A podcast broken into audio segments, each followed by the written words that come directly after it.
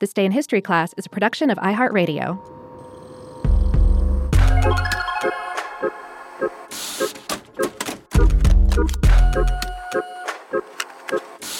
Hello, and welcome to This Day in History class, a show that digs deep into history to find a new gem every day.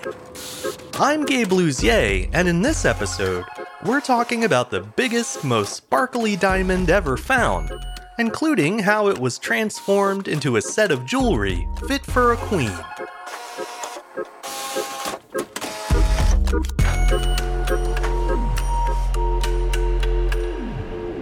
The day was January 26, 1905.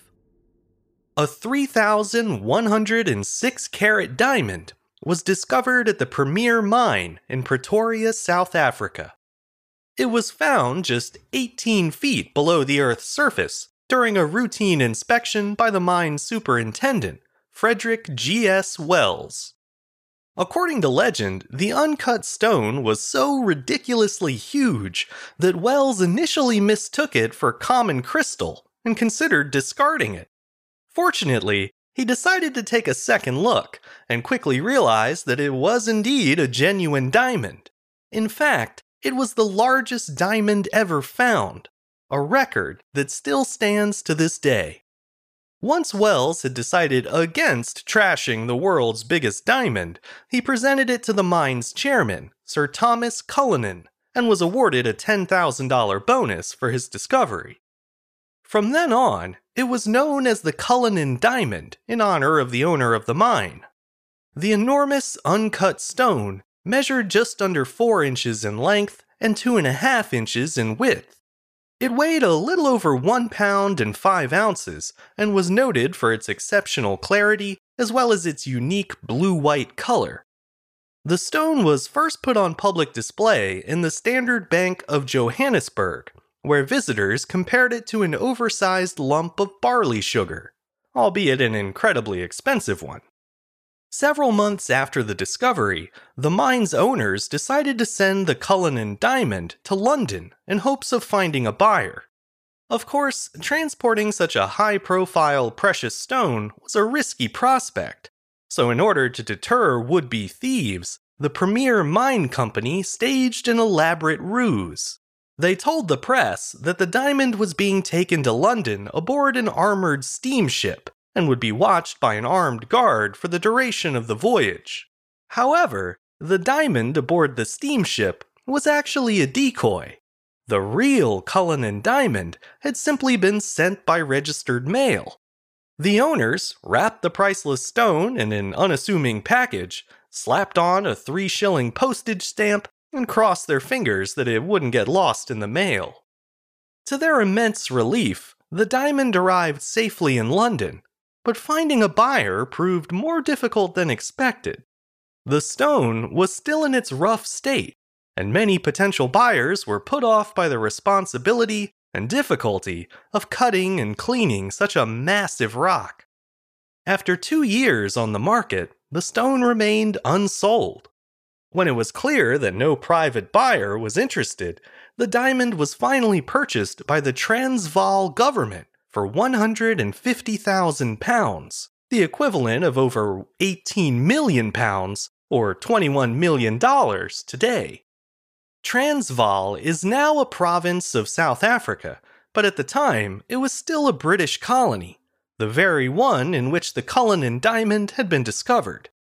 Once the government took possession of the diamond, the Prime Minister decided to give it to King Edward VII of England as a present for his 66th birthday. It was intended as a kind of peace offering between Britain and South Africa following the recent conclusion of the Second Boer War between the two nations. King Edward was reluctant to accept such an extravagant gift, but he was eventually persuaded to accept it by his colonial undersecretary, Winston Churchill. The diamond was escorted by police to Sandringham House in Norfolk, where it was presented to the king on his birthday, November 9, 1907. Early the next year, King Edward decided it was finally time to cut the rough diamond into a series of brilliant gemstones. There was no one better suited for the considerable challenge than the renowned Asscher brothers of Amsterdam, the leading diamond cutters of the early 20th century. Once again, some crafty subterfuge was used to transport the diamond safely. The Royal Navy pretended to ferry the stone across the North Sea, when in reality, Abraham Asscher simply took a train from London to Amsterdam while carrying the diamond in his coat pocket. When it arrived at the jeweler's studio, experts spent several weeks considering the best approach for cutting it. The groove for the first cut took four days to prepare, and when Joseph Asscher attempted to make it, the steel cleaving knife broke on the very first blow. A second attempt was made on February 10, 1908, and this time, Asscher managed to split the stone in two, though when he did so, he reportedly fainted from nervous exhaustion. Over the next eight months, a three man team of specialists worked for 14 hours a day to cut out and polish nine large gemstones from the original diamond. Known more for their technical skill than their creativity, the Asschers assigned each stone the name of Cullinan plus a Roman numeral from 1 to 9. The largest of the stones, Cullinan 1 and 2, were formally presented to King Edward on November 21, 1908, just a little over a year after he had first received the original diamond.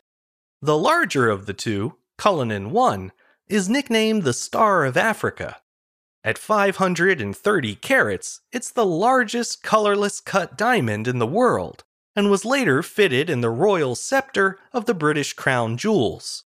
The second largest stone, Cullinan II, is known as the second or lesser star of Africa and comes in at a hefty 317 carats.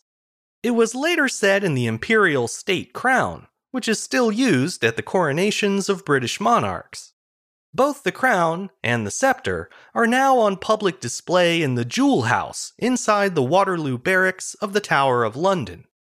As for the other seven Cullinan diamonds, Edward VII initially took only two of them.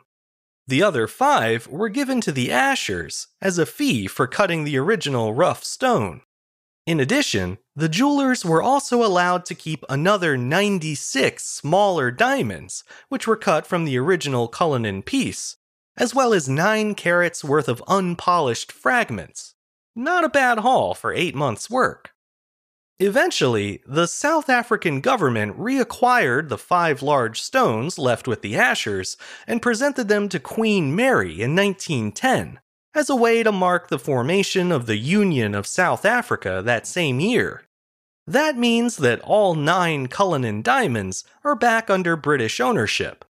Cullinan 1 and 2 remain in the Tower of London when not in use, but the other seven, Cullinan 3 through 9, are part of the personal jewelry collection of Queen Elizabeth II, who inherited them from Queen Mary in 1953. Of course, if jewelry's not your thing, you can always visit the Cape Town Diamond Museum in South Africa. They have a life size replica of the uncut Cullinan diamond, and some would say it's just as impressive as any fancy crown or scepter.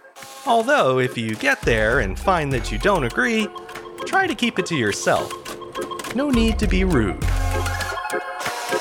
I'm Gabe Luzier, and hopefully, you now know a little more about history today than you did yesterday.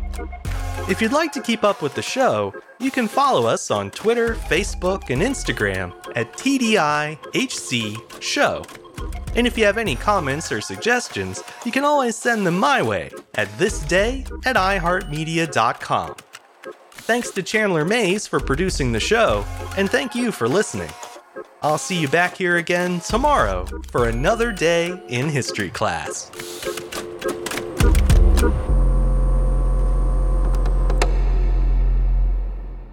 For more podcasts from iHeartRadio, visit the iHeartRadio app, Apple Podcasts, or wherever you listen to your favorite shows.